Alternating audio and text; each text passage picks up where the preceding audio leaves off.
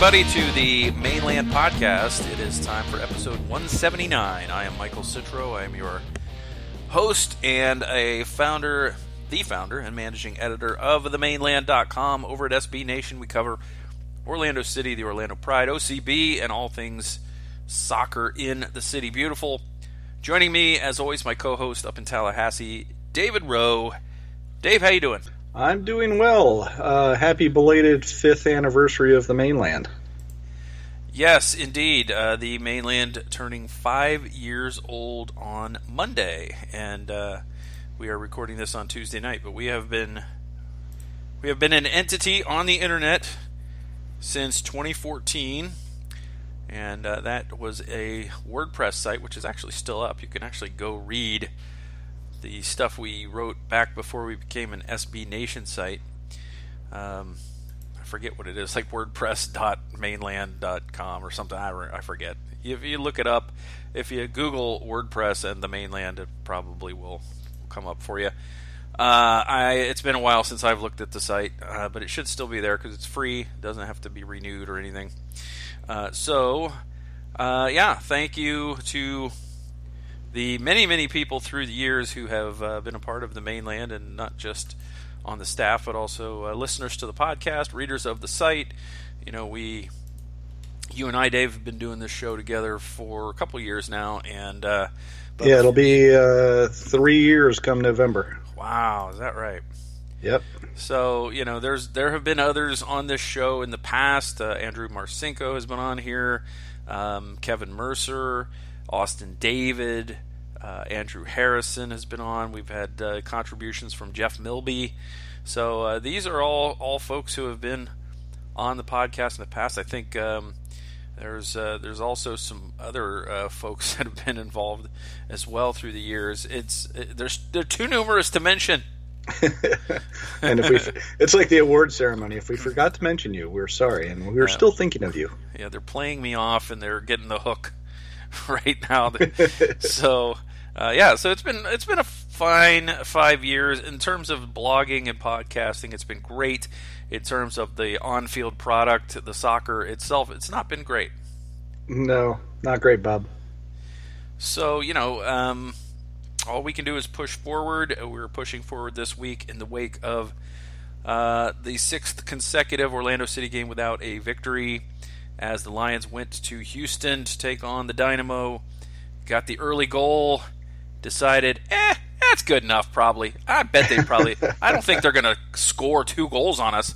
And that's exactly what happened. They scored two goals on us, and the Dynamo go on to the 2 1 win. Dynamo keep their faint playoff hopes alive, and the Lions still not mathematically eliminated, but essentially they need everybody to lose and them to win two games, and they haven't been able to win, win one game in about a month. So, uh, doing the math, I'm saying no playoffs this year. Yeah, I'm willing to. Uh, I'm willing to go to Vegas on them not going to the playoffs again this year. Um, and you know, and we'll get into you know the match itself a little bit, although you know we'd rather not. But um, just a slight spin of positivity. I think there has been some growth. I think there has been some improvement this season. I know that um, you know people are going to be disappointed in not making the playoffs, but um, uh, and yeah, it sucks. We're all disappointed, but. you know, I'm a I'm a you know silver lining kind of guy, and, and like I say, I think there is there has been some improvement, and it'll make for an interesting off season.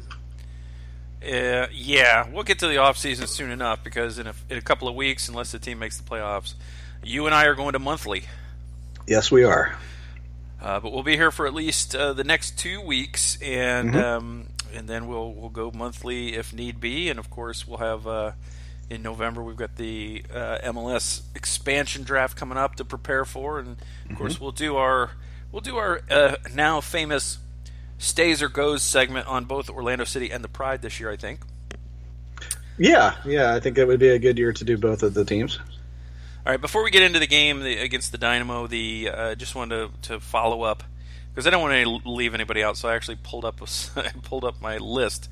Also, thank you uh, to former podcast hosts Daniel McGann, uh, Kyle Foley, Brent Petkus, uh, Luis Hernandez. Not sure how I forgot Luis. Uh, Nick Morales, and Alan Etzler and Gavin Eubank. I think that covers everybody uh, along early, you know, along with the names we mentioned earlier, uh, mm-hmm. who have uh, co-hosted the the show at one time or another. We're for a while we were doing three every week, three co-hosts. That got a little bit crazy. We did, even had four once, and uh, it was it went about as well as you'd think a show with four hosts would go. I think we've all seen the uh, the the footage from the View and what that's like. So yeah, I can I can imagine. Yeah, it's kind of crazy. Um, it's you know it's a format that can work if you have a like a moderator type uh, leading the way, but um, it's really it really it, that many people is very hard to keep things kind of moving along and have a good discussion. To have everybody get their their complete thoughts in. You end up usually having to cut somebody off and moving on for time. But uh, we do appreciate everybody's efforts. There have been 79 folks who have worked for the Mane Land in the last five years. That seems like a lot of people because uh, it is a it is a lot of people. But it's in five years. You know, people come and go. A lot of those are you know photographers who, who chipped in. You know, maybe one or two uh, photo galleries. Some some of them are still around. Uh, we've had some folks who, who, did stuff behind the scenes, like social media uh, posts, and we've had uh, some some comment section uh, moderators and, and things like that. So, um, and copy editors. So there's some names you might not even know, or you know, if you know if if you heard them, you'd go, "Who was that?" I don't remember re- reading any of that person's stuff. Yeah, there's there's people that you, you, could tell me that they were there, and I'd be like, "Who is that?" And I've been here not quite the whole time, but you know, uh, like four years or something like that out of the five. So, well, there's names on that list that I couldn't tell you who they are uh, because they're you know they're this is just the nature of doing a, a, a blog is that some people come say they want to do it, they're really excited, they do like one story, and then they're like, "Yeah, I, I'm not going to be able to devote time for this."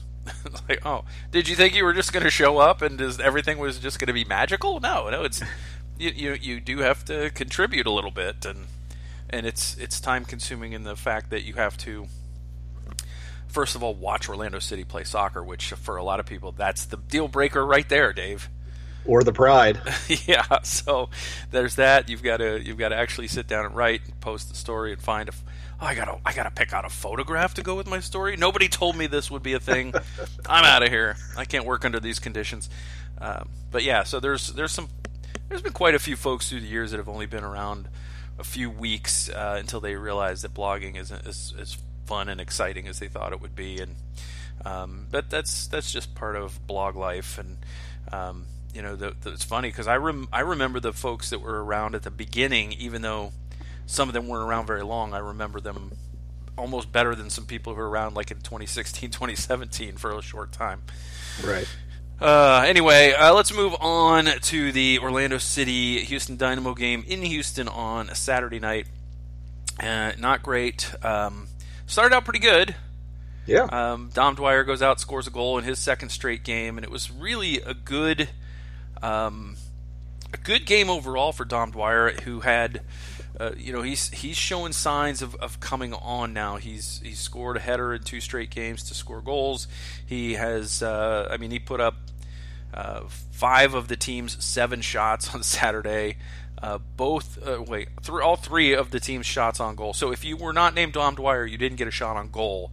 And if you're not named Dom Dwyer, it's very unlikely that you even attempted a shot. so yeah, um, if you played in purple, if you if you played in orange, you probably got a bunch of shots. Oh, sure. Yeah. I mean, but, you know, home field advantage or some such stuff like that. Yeah, exactly. So, anyway, the, uh, you know, the, the Lions did this thing, Dave, has been doing it too often. You know, they don't want to just sit back when they score an early goal. They want to go on, get a second goal, go on, win the game. But it's just like they almost can't help it. I mean, at, at the 1st mm-hmm. sign of the the first sign of the other team, you know, picking up a little bit of steam and applying some pressure, and they sag and they sag and they sag. And I, the only thing I could think of, there's only two two reasonable explanations.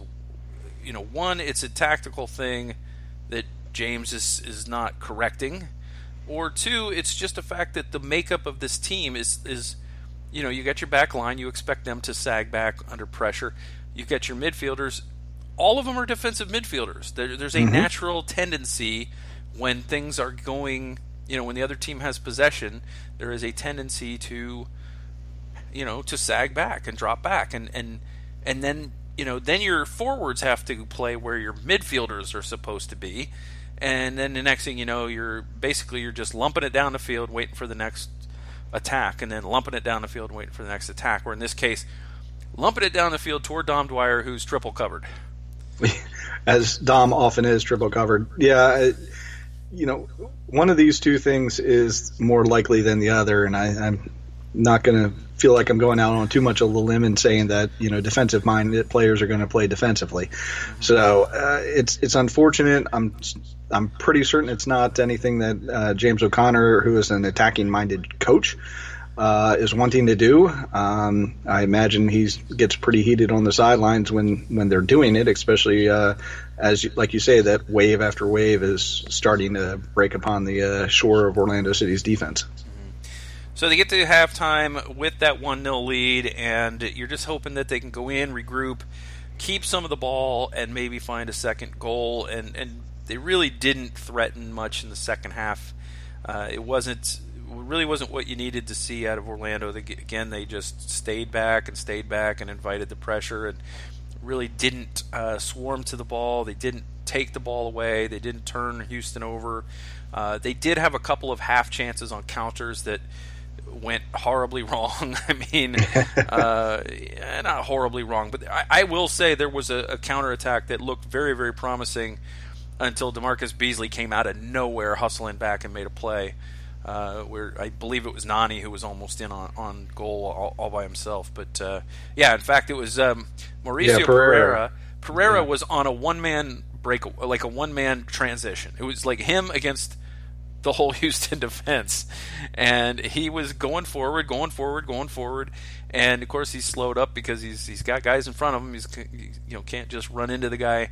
And Nani caught up to him on his right, and he tries to play a, ball, a through ball to him, and uh, Beasley come, just came out of nowhere, like I said, and, and made a nice uh, a nice tackle at the last second, and, and and picked off the ball and and knocked it out for a corner, I believe it was t- t- at the time, and that was probably the most promising counterattack. This is not, Dave, a good counterattacking team. No, it's not. Um, they're not. The the personnel is not there for that. Um, at least right now, um, and I think it's not a lack of speed. I mean, as you saw, Nani's pretty quick for a 32 year old, and of course, you know you've got Juan, who's who's probably one of the fastest guys in MLS. But uh, that being said, you know, when they're sitting that far back, there's only so much that you can do without other pieces. Yeah. So uh, the one thing I noticed in this game that it it was that DaMarcus Beasley won that that side of the field pretty handily. Juan didn't seem like he wanted to get forward at all, even when he had some opportunities to do so. He never really um, tested Beasley uh, in a foot race. He never tried yeah. to play never never did that thing where he plays the ball into the corner and then tries to outrun the guy. And, and I would have been I wanted to see who would have won that race, quite frankly. But um, you know, I, I thought I think that in the games where Juan doesn't get forward, it really is a detriment to the team. You're not going to get anything on the other side, uh, typically from Kamal Miller or Kyle Smith, while João Moutinho is still out with the hamstring injury.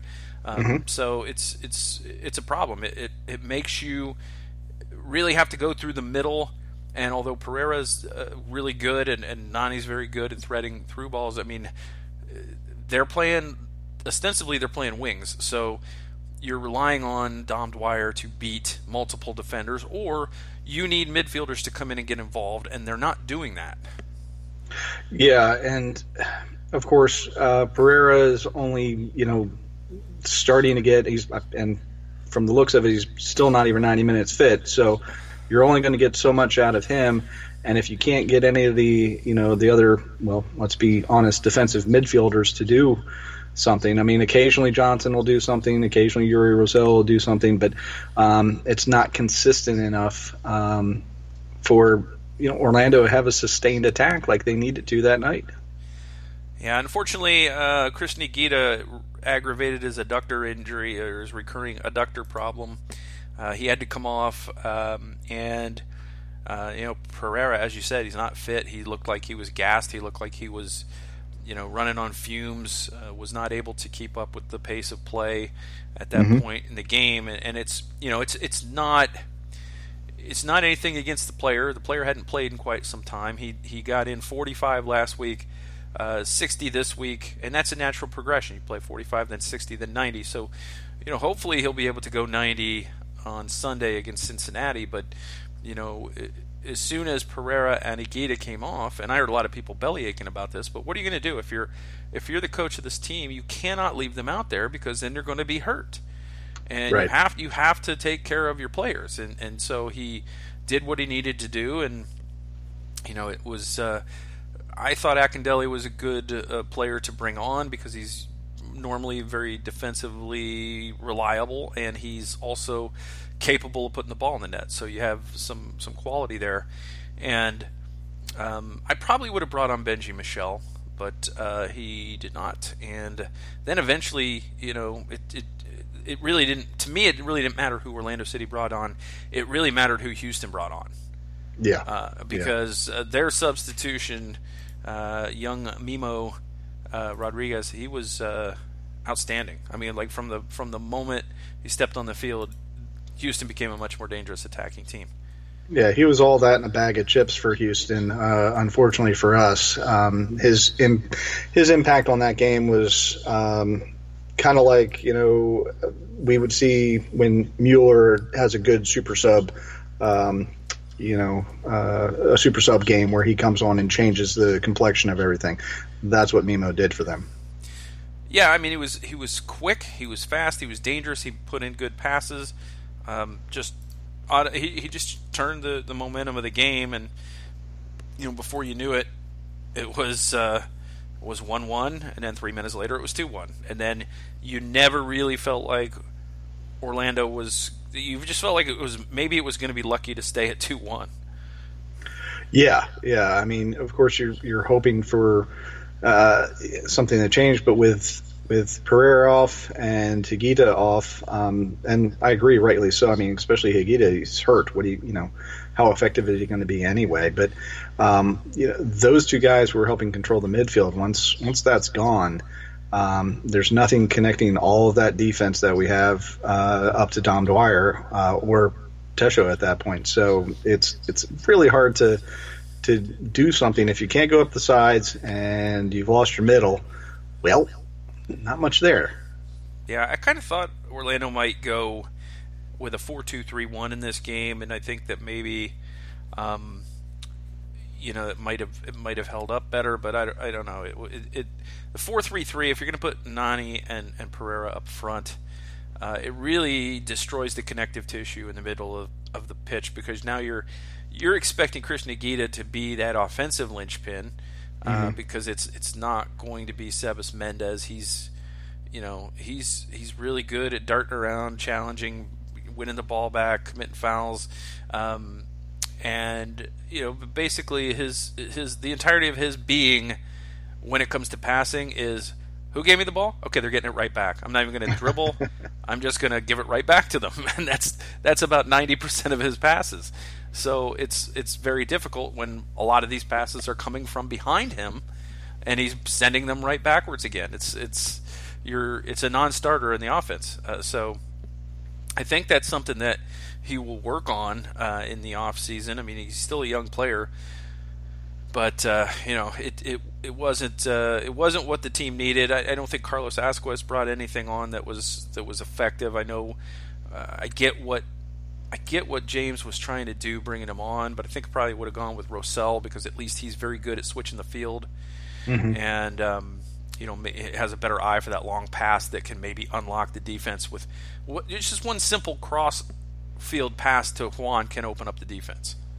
Oh yeah, I mean, you get it over to him as he's you know speeding up the uh, the right side. Then yeah, it, like you say, defense unlocks. Um, if he has the opportunity to get up there and, and do that thing where he goes to the corner and then send a good cross in, uh, that would have provided some more chances. And, and with Dom having scored, you know, back to back goals and, and maybe feeling it a little bit more, um, perhaps they would have been able to get back into it. Alas, that was not what happens. Uh, Carlos was not able to do that same type of thing. And you know, frankly, didn't have much of an impact or a positive impact on the match.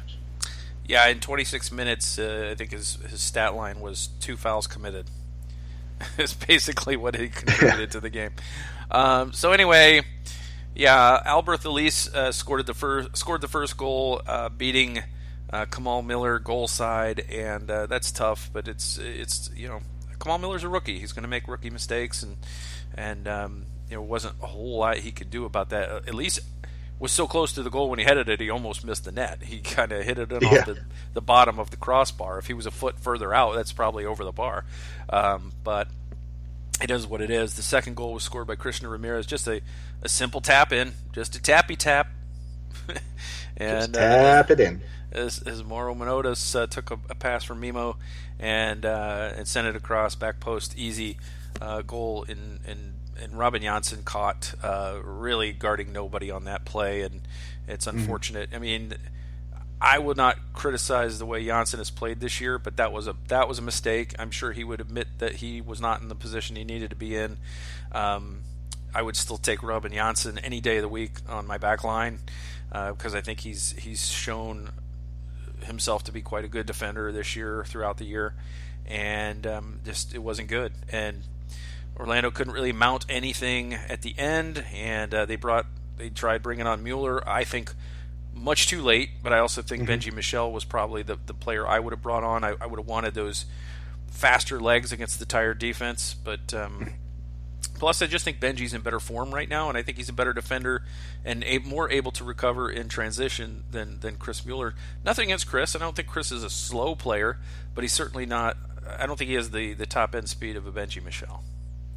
Right, and you know, I can't at the time I can't argue against bringing Mueller in. Sometimes, like I mentioned, uh, you know, a couple minutes ago, he can bring, you know, be the one that changes the complexion of a game uh, just with his tenacity. Um, unfortunately, that wasn't going to be the case um, against the Dynamo, and um, well, that's really kind of it, isn't it? It is. Uh, I just think if you're going to roll that dice, that die, roll it earlier. I mean, if somebody's going to only get five minutes, they're barely going to have time to to get up to game speed. Um, yeah. You know, occasionally you see in soccer somebody scores a goal with practically their first touch, and that's all well and good, but that's not normal. That's not what happens usually.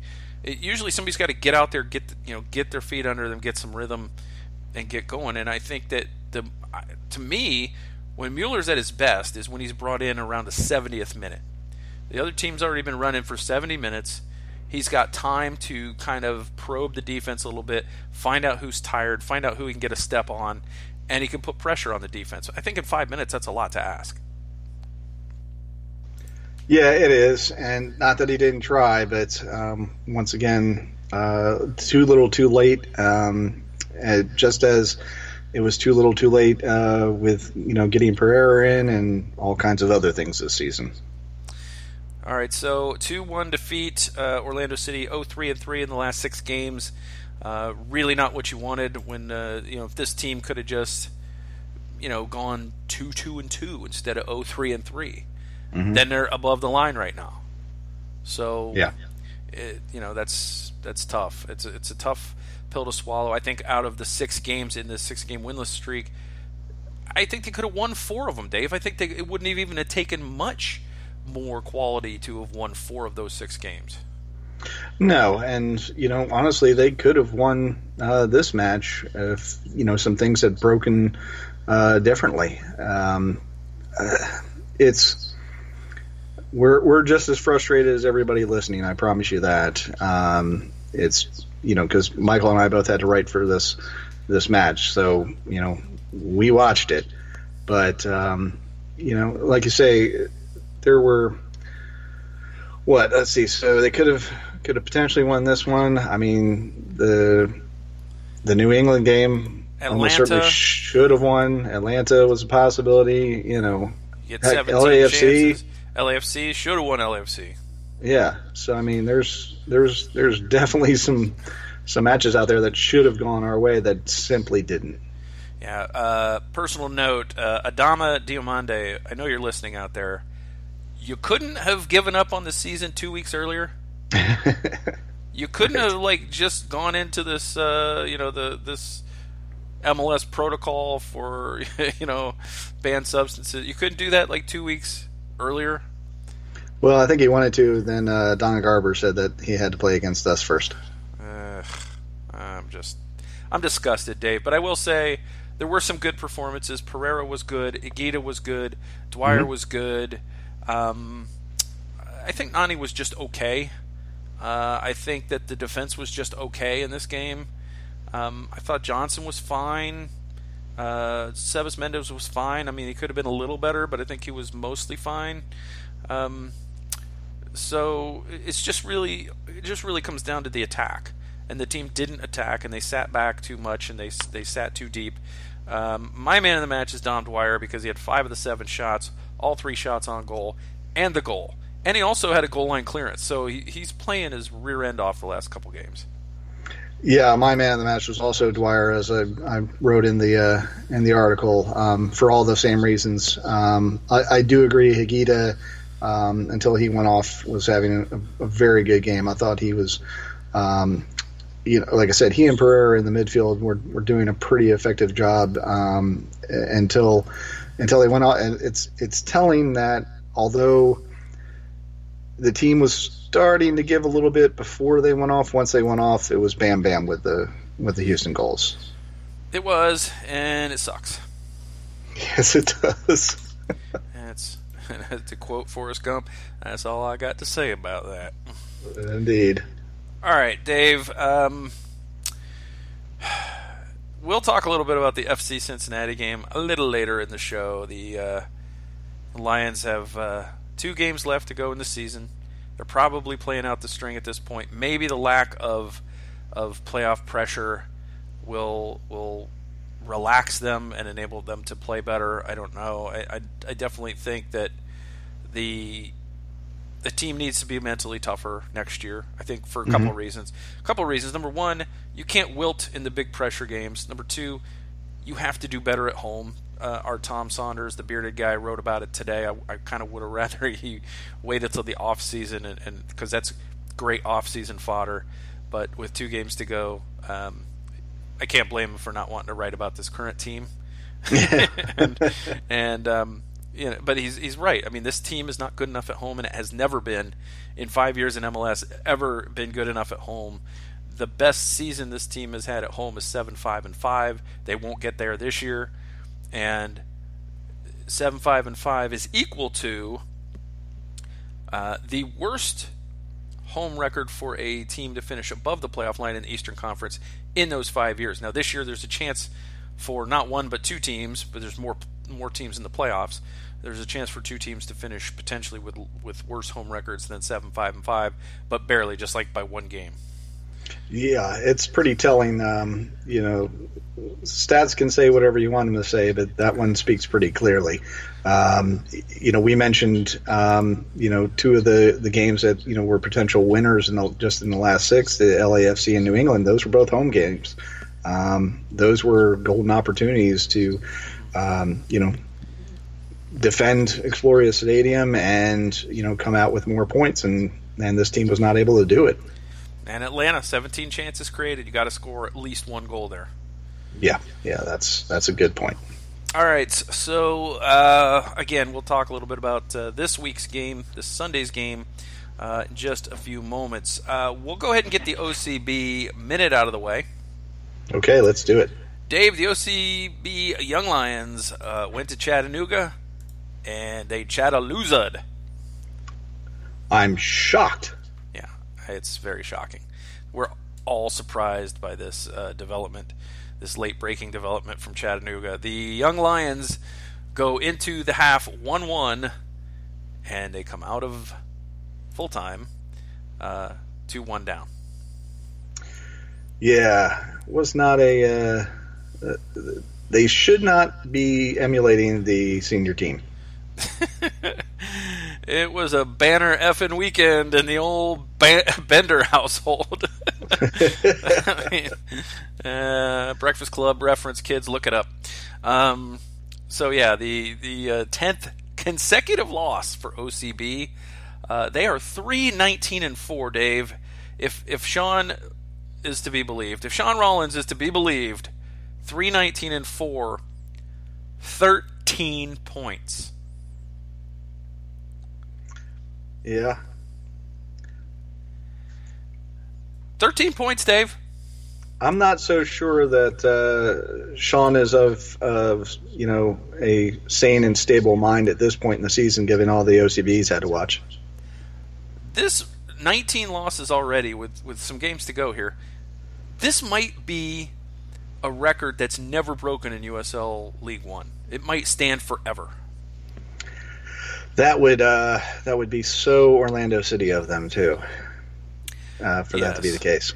Bad records tend to tend to hang around. In fact, the uh, the really awful defensive team that is FC Cincinnati uh, had tied Orlando City's record for most goals conceded in a season set just last year. So what do they do? How do they respond to that? They shut out Chicago because we can't have nice things. Yeah, or we can't even have we can't even not have bad things. It sets up the perfect perfect possibility of Orlando going to Cincinnati and getting shut out, and then having to ask for help in the final week of the season for somebody to break that record. Uh, for Cincinnati to break that record by conceding another goal. Um, yeah, it's it's not no es bueno. So uh, yeah, uh, c- congratulations to Leonardo Simas, who scored a goal for OCB. At least OCB has been playing close games of late and actually scoring goals at times. They're, you know they went through long stretches where they couldn't even score a goal. Now at least they're in games, they're getting goals, they're just not finishing it. And you know I didn't get to see this game, but Sean said that they played actually for the most part played pretty well. Well, um, like I said, they shouldn't emulate the senior squad because that's pretty much the same story that we just talked about with uh, Orlando City over the last six matches. All right, we spent more than a minute on the OCB minute, so I find this unforgivable, and we will now move on. And we apologize. Yeah. Okay. Um, so we got some more to talk about, uh, including some uh, FIFA awards. We'll get to that right after this. All right, Dave. The several members of the Orlando Pride went over to Europe uh, to uh, be part of the FIFA the Best Awards to uh, mm-hmm. you know to see if somebody would win. Uh, Alex Morgan was up for uh, Best Female Player of the Year. It was won by Megan Rapinoe. Thanks to Alex getting her a penalty. She won the she won the Golden Boot, largely on penalties uh, yep. in the in the World Cup. Uh, but no, Rapinoe had a, had a really heck of a year. Um, you know, I know a lot of people don't think Alex Morgan deserved to be there, and then I think of all the goals she scored in the FIFA, you know, the, the FIFA year period. You know, you look back to you know, the nine goals this year, several goals last year, in an incredible 18 goal season for U.S. women uh, last year. She's hardly played for the Pride this year at all. Uh, yeah. So you can't really say that she did much uh, for her club, but she wasn't really there to do much for her club. And incidentally, her club stinks. Uh, so uh, she was over there. Uh, Marta was over there, and both Alex and Marta made the uh, FIFA Pro FIFA Best uh, World 11. Yeah, and so you know, not surprising there. I mean, you know, Marta's the greatest of all time, uh, or at least arguably so. And Alex, like you said, has been scoring goals, even if not for the Pride. Um, it, it's nice if if we can't have other awards, it's nice to at least have those. It's good to see the Pride win something. yes, even if it's only individual awards. Uh, so congratulations to Alex and to Marta, and and you know, there sure there's some there's some. Um, angst whenever some of the young up and coming players don't get awards and the same players that have been uh, rewarded year after year continue to get rewarded. This is called building a reputation as a as a an all time great, and I think there's really not much you can argue with when you say, you know, when somebody says that Alex Morgan and Marta are two of the all time great players in women's soccer history. Yeah, um, you know, it's obviously Alex is going to be one of the greatest uh, for the U.S., but um, and and Marta has already, I mean, she's won the uh, you know the best player uh, award, you know, what five times, six times. So um, it's it's not really an argument. Um, and you know those others that you mentioned, those younger players, well, keep doing well, keep playing. Eventually, that's you know you're going to get those accolades, um, and it gives them something to work towards. And I'm not just being a grumpy old man here saying, "Oh, the kids have to wait their turn." No, I mean well, it's. I mean, here's the thing. I mean, Alex was playing at a very high level and was watching Abby Wambach win it. Mm-hmm. You know, awards and, and, watching, you know, older players win awards, and it, so everybody kind of goes through this. I, I remember there was a lot of uh, like when I was growing up, like Ozzie Smith wins the Golden Glove every single year, and he's an All Star every single year, and you're thinking, well, what about this shortstop, or what about that shortstop? And it's like, well, he, but he's still Ozzie Smith. Right. Yeah. and, and exactly. so, yeah, maybe he's not what he once was, but he's still darn pretty darn good, and and people are recognizing him for still being pretty darn good. And and and is it right or is it wrong? Well, yeah, I think it's just human nature. Yeah, I, you know, staying with the baseball analogy, you know, Cal Ripken Jr. in his uh, in the 21-31, you know, record-breaking game, he hit a home run. So, you know, yeah, he had been around forever, but guess what? He still, you know, was knocking the ball out of the park. So, Indeed. All right. Uh, so, Dave, the Pride were off this week, and uh, th- that was the lightness that you felt this weekend. That that spring in your step. It was the Pride not playing this week. Yes, they could not hurt us this week. I don't really. I mean, I, I know I probably some diehard Pride fans don't want to hear me talk like this and get are sick of me talking like this on the podcast. But for the love of God, this team has been so bad this year. And, and, it's not, and they're and they're hard to watch. I mean, it's like I mean, maybe you like watching a team get, you know, penned in their own end and maybe you get four shot attempts the whole game. I don't like to do that. Yeah, and maybe you like watching uh, your de- defensive line, you know, uh, hit balls to the uh, to the opponent so they can score easily. I'm I'm not a big fan of that. And let's face a, it, it's, it's been a rough season. You and you and I are are big fans of the Pride. I mean, you know, we we dedicate a part of this uh, podcast to them, you know, pretty much every week. Um, go back and listen to some of the, you know, other ones win the pride. We're doing better, and all you'll hear us say is, you know, go watch this team, go watch this team. So it's not like, you know, we're being inconsistent here. You should still go watch them, even though they're even though they're bad. Um, yes, I mean, we're not really. I'm not really treating them. I'm not really treating them any different than OCB, right? Uh, no, I maybe even a little better. I mean, I, I like. I mean, the 2017 was fantastic. It was a year that the Pride made the playoffs. They looked very good. They went on that long winning streak at the end of the season. They were very exciting to watch. You know, Orlando City's been bad, and I've been I've been calling them out for for their six game winless streak here at the end of the season. But I I remember the the first couple years under Adrian Heath when the team wasn't good, they were still exciting and fun to watch, right? Yeah, yeah. And, and this year, you know, the Pride have not been fun to watch. They've not been a fun team to watch. OCB has not been a fun team to watch. Orlando City has had moments when they've been fun to watch. Like even though they lost 1-0 to Atlanta in that last game against the Atlanta United, they were fun to watch that night. They played great that night. I agree. I think that there's you know sometimes there's growing pains and sometimes you know you've got a team like the Pride who is, you know, making the playoffs and then suddenly they're not, uh, and it's hard to swallow. It's hard to to deal with, um, especially when it's coinciding with OCB having a historically bad uh, season and Orlando City missing the playoffs, you know, yet again. So it, it's kind of uh, there's lots of dark clouds and gloominess, uh, and so it compounds upon each other. But um, you know, the sun will shine again for these teams. Um, it's it's hard as supporters because we want it now, mm. but it doesn't mean that it's not going to. You know, both teams could turn it around next season.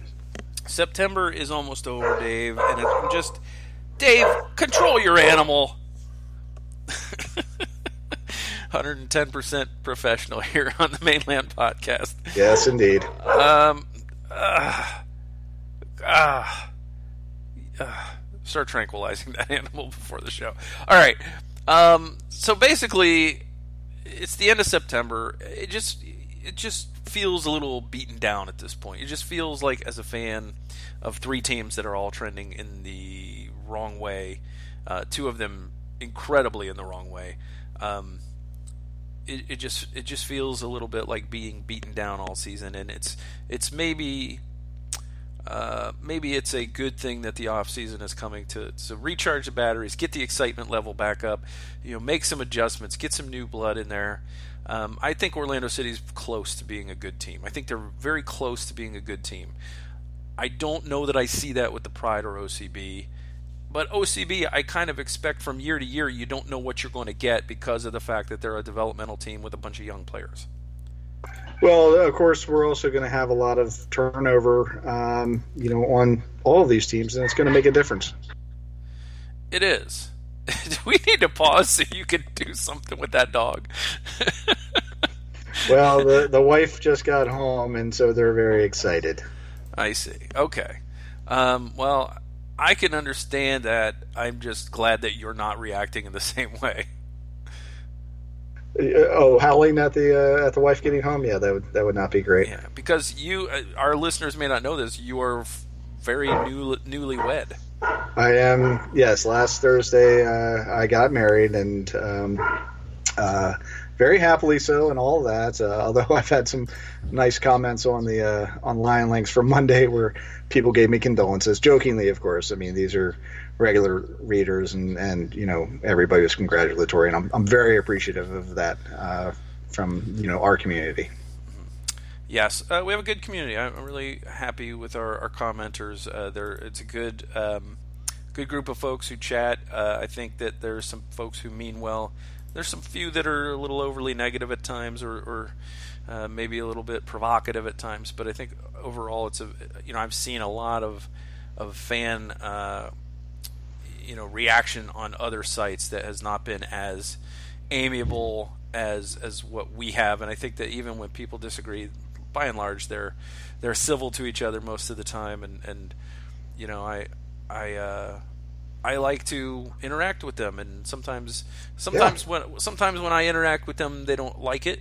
but it's either either either they disagree with what I say, or maybe they, I don't know, assume that there's a tone there that there isn't. But um, you know, I think that that's just part and parcel of, of the online world. It's like you don't hear tone, you don't really, if you don't really have a good feel for somebody's personality, um, you can take things the wrong way. I think that um, we've even experienced this in our own online, uh, you know, sort of virtual office in our Slack channel. Is that yeah, you know, I've I've had I've had you know writers who don't really know how to take me, but then when we we meet up for a beer before a game or something, you know, we, we become very quickly uh, very good friends. So um, it's this it's, is this is an argument for why everybody should be listening to the podcast, so that when you and I are writing things, they can at least put our voices to it.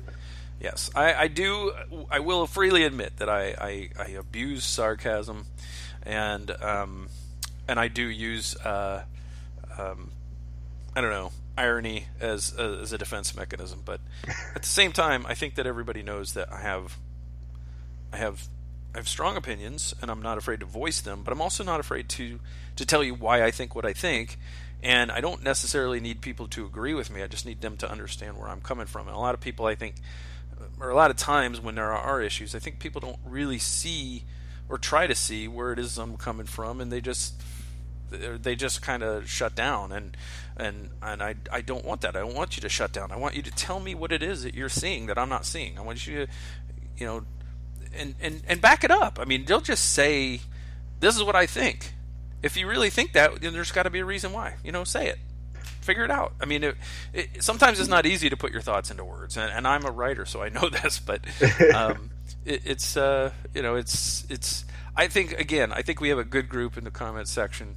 Um, I have very, very rarely had to moderate people uh, in our comments sections, and and I have heard the horror stories from other site managers and, and mm-hmm. what they've been going through, and and so I th- I think we've got a great bunch, and I'm very happy to, that we've that we've been blessed with that. I hope more people will um, contribute to the comments section.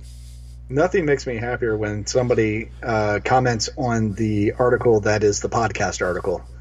Um, because that it so rarely happens that when I see it, I'm very excited about it.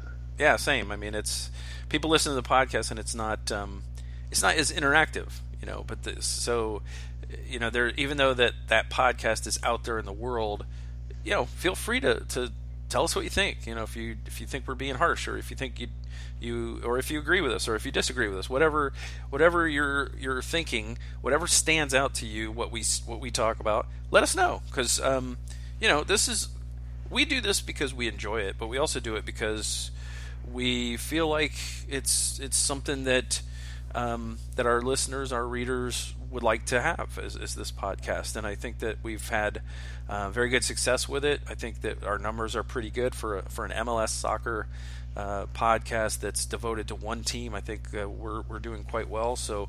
Um, you know, it's it's it's a labor of love, but it is a labor, and, and it's always nice to hear uh, your feedback. So uh, don't be afraid to to do that. Um, you know, commenting thing under our podcast uh, posts. Speaking of feedback, it's time to get to our listener mail, Dave. All right. Now, there's ways, two ways you can get to us and ask us anything. It's like a, you know, a lot of people like to go, a lot of kids these days, Dave, like to go to the Reddits. And they like to do the AMAs. They like to participate in the AMAs, Dave. So I feel like us, you're just, I feel like you're just you're just saying things that you don't understand, even though I know you do. well, good because you know that's what I was trying. That was that's what I was going for. So, uh, yeah, I sometimes I like to feign being an old person who doesn't understand technology. Uh, sometimes or, we're just old people things. who do understand technology. Yeah. So yeah, you, there you know the very popular Reddit ask uh, AMA ask me anything format, you do, you can do that with us. You can ask us anything here on the podcast, and we will answer your question. Two ways to do that, as I mentioned. One way is to hit us up on Twitter. We are at the Mane Land, and you can use the hashtag AskTMLPC, which, if you really need to know what that stands for, is the Mane Land podcast. So AskTMLPC, uh, and ask us a question on Twitter, or hit us up on email. And uh, that email address is themaneland at gmail.com and uh, then you can put Ask TMLPC in the uh, subject line if you want to, or you, you don't have to. You just say question, and I'll I'll I'll know exactly what it's about. And yes, Michael does know that podcast is one word. I do. I had to uh, I had to get creative when I came with the hashtag because I, I, I kept trying new ones and different ones, and they were already in use by like other organizations and stuff. So this is what I came up with, and no one was using at the time. Now it rolls off the tongue. I like there's, it. There's probably 17 different organizations that use it now. Uh, actually, they don't because we check it every week. Yeah, yeah, we uh, know. All right, so I'm going to start in the Twitters, Dave. We've heard from our friend Elder Gorilla. I love this screen name. Uh, yes. I love the love this Twitter handle, Elder Gorilla, and uh, Elder Elder wants to know. Can I call you Elder? Are we close enough? I can call you Elder. I hope so. Or Mr. Gorilla, Mrs. Gorilla. I don't even know. Magilla uh, Gorilla. I don't know. All right, Dave. The question is: Van Halen or David Lee Roth? Who was better after the breakup? Ooh, uh, I think that's pretty obvious that Van Halen was better after the breakup. I mean, David Lee Roth went on and did California Girls and and you know skyscraper. Uh, just a versus, gigolo. yeah, just gigolo versus um, you know fifty one fifty and OU eight one two from Halen with uh, with Hagar. So now if we go all the way to Cherone, okay, then maybe the, they're backsliding a little bit. But uh, I would say immediately after the breakup, um, the band did better. That's true. There was no there was no stipulation of how long after the breakup in this question, but I'm going to assume it's about Sammy versus Dave because uh, Elder signed off. No disrespect to Sammy, but they weren't the same since Diamond Dave. Well, now wait a minute. Is he comparing Halen with Dave versus Halen with Sammy, or is he comparing Dave after the band versus the band? I, I, well, the way this is written is Van Halen or David Lee Roth, who was better after the breakup. So that would okay. seem to indicate to me the band Van Halen or David Lee Roth solo. Then I stand by my answer. Yeah. Um, I'm going with Van Halen, and it's not even close for me. I'm a yeah. big Sammy Hagar fan from his from his Montrose days. Oh yeah. So I, I love me some Sammy, and and and I think that uh, I think that the song I, I think the song "Dreams" in, Oh. the Van, in, in the in the Sammy era of Van Halen is better than any solo song that David Lee Roth ever did. Oh, that's not even a question. That's that. Yeah, uh, Dreams was one of my favorites uh, from 5150, and I I pretty much love that entire album. So Now, Dave is he made funnier videos. Without a doubt, I mean he's he was a product of that that 80s time period. I mean he was he was built for that uh, MTV, you know, back when they still played music videos thing. I mean he was fantastic at that, and I'm sure he made tons of money doing it. But as far as the quality of the music goes, uh, no, I'm going to stick with uh, with Van Hagar. So, Dave, are you familiar with the podcast Rock Solid with Pat Francis? I am not, but I'm going to have to check it out now. All right, so Rock Solid with Pat Francis. Pat is, a, I think, a, a comedian in uh, L.A. and he has a podcast, and he's he's often got um, you know special guests in, and what they do typically on a typical show. There's there there are variations of the show. Um, typically, what he'll do is he'll have a guest on that's a fan of a band, a particular band, and they will go through the band's catalog album by album, and they'll each pick a couple of songs to, to highlight, and they'll talk about everything about it. They'll talk about the you know the, the band lineup, the album cover art, and um, you know what's good about the album, what's bad about the album. It's it's a really interesting show. In fact, um, they've had Alexi Lalas on there several times as as a guest. Okay, I think oh I think I had heard about when Lalas was on. Yeah, Yeah. So it, it it's uh, I think Alexi did a Def Leppard show. I think he may have done a Bryan Adams show. Um, but yeah, it's a good show. But the reason I'm bringing it up is because it's funny that this question came up this week because I was listening to um, I'm, I'm behind on episodes. I was listening to an episode where um, they were actually talking about um, the Pretenders Okay. and one of the one of the things that they played late in the show was like from one of the more recent albums. The Pretenders did a song where Chrissie Hynde sang in Spanish. She, spa- she you know, it was a Spanish language thing, and the guest I forget her name, but she said something about I love I love uh, lyrics in Spanish or in other languages, and Pat pulls out the uh, Spanish recording of David Lee Roth's Yankee Rose. And I had never heard this before. I had no idea David Lee Roth had re-recorded Yankee Rose and, and that whole album, I guess, in, in Spanish. And it was it was just hilarious. It was funny. Oh, I now I have to go find that. His pronunciation was very good, I have to say. Okay. As Okay. as, as somebody who is currently using the Duolingo app to uh, refresh my, my Spanish from high school and college and maybe actually learn to actually speak it. Um, I thought he was I thought he was good, but it was it was also just funny because that whole intro uh, that Dave does that's all spoken where he's like talking to the guitar hmm and uh, it's just really good. That's all I say. But thank you, Elder Gorilla. Uh, if I can call you Elder, I thank you for that uh, question. That was great, and it it was definitely more fun to talk about than the last six Orlando City games. Oh yeah, no, I, I was really grateful that uh, we had that type of question rather than something else because you'll notice both of our voices picked up a little bit. We're like, oh yes, we can talk about that. Yes. So we only have one other uh, question this week, and it's in the email. Our good friend Lee Gavlik. Haley. So Lee would like to know. Actually, it's two questions, uh, but it's in one email. He says, Lee says, "Hello, striker Hello. questions. Uh, striker questions: Should slash will the Pride move on from Alex Morgan this winter? Ooh, um, should? No, they shouldn't. Um, will they? That's a much deeper question. Um,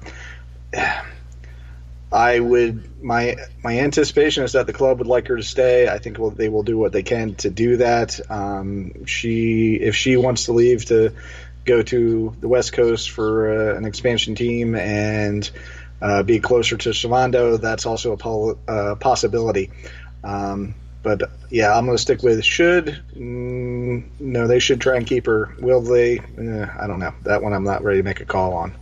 I'm going to say I'm going to ask the question like this: Should the Pride move on from one of the all-time great strikers in soccer? And oh, by the way, her uh, her her paycheck is subsidized by the U.S. Soccer Federation.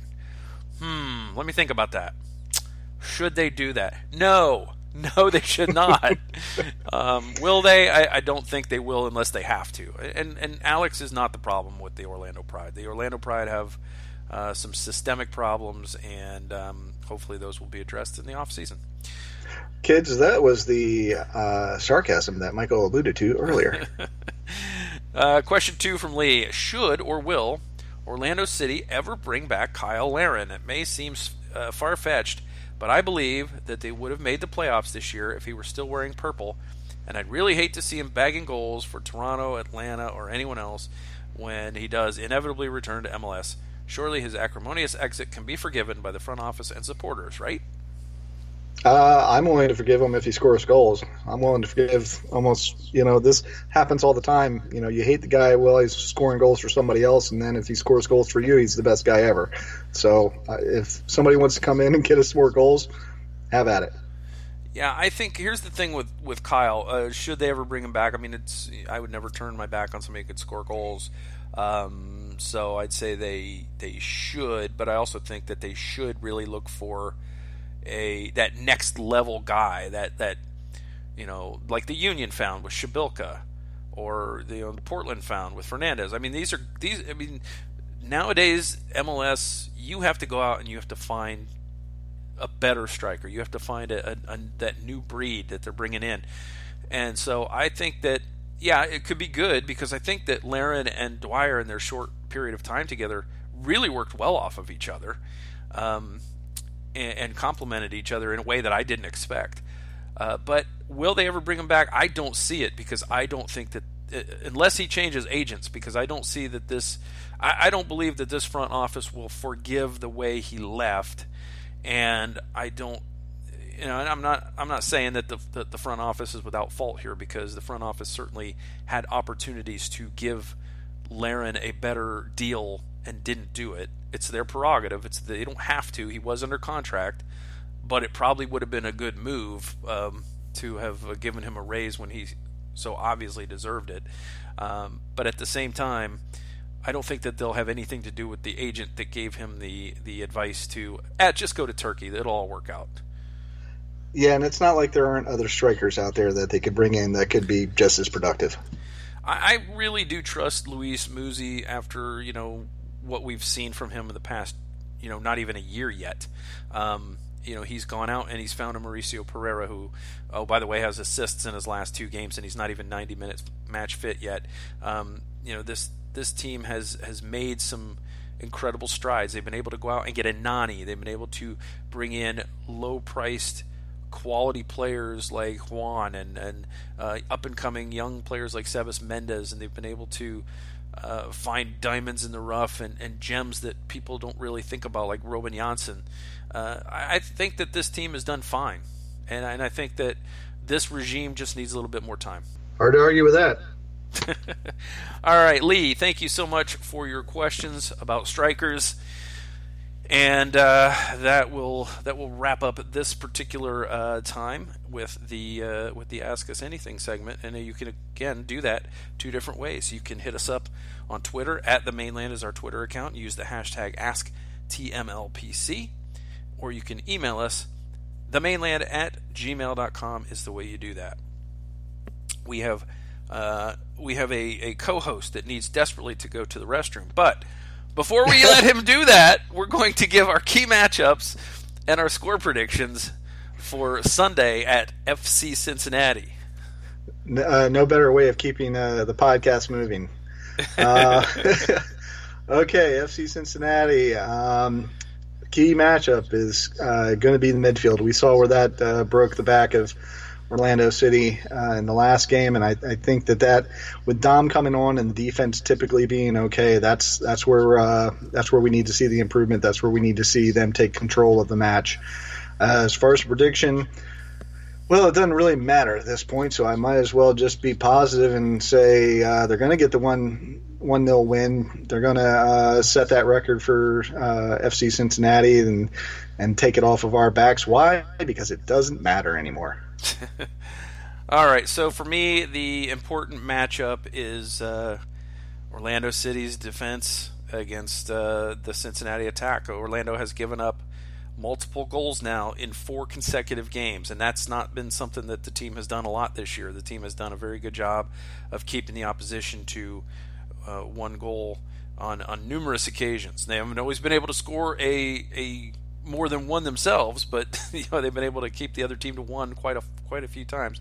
But the last four games that has not happened. So that to me has to get better. They have to get back to their defensive foundation. And uh, so that's my key matchup. That said, we can't have nice things. I'm predicting nil nil.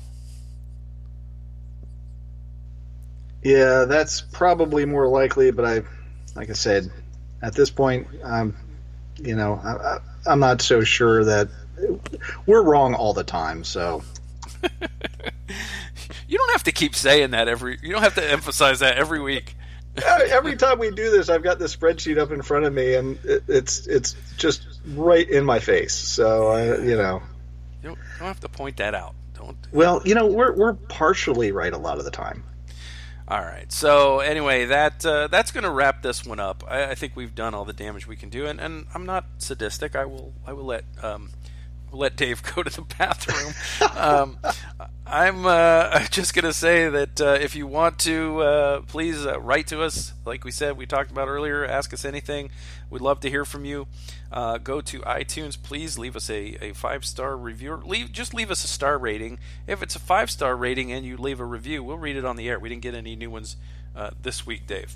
Um, but we are looking for your help in reaching more people and the way we do that is by getting more ratings. And so far, we only have 45 ratings, which is not that bad, but uh, it's been stuck on 45 for a couple weeks. So I imagine uh, all the bathroom talk will probably get somebody to write something this time. Yeah. Yes, indeed. Um, anyway, uh, read our stuff at themaneland.com. Of course, you can uh, like us on Facebook and, and, and subscribe to us there and, and read us in your in your feed if Facebook decides they want to actually show you what we have posted because Facebook kind of just does whatever the hell they want, uh, mm-hmm. unless you unless you change it to most recent, which you have to keep doing because you can't just do it once and then they leave it there forever. No, you can't just flip a switch. You actually have to continuously go tell it to show you more recent posts. it's like every couple uh, 10 minutes or so, I guess. I don't know. Uh, and of course, uh, follow us on Twitter at the Mane Land. You can catch Dave on Twitter at Mane Land Dave. You can catch me at Mane Land Michael.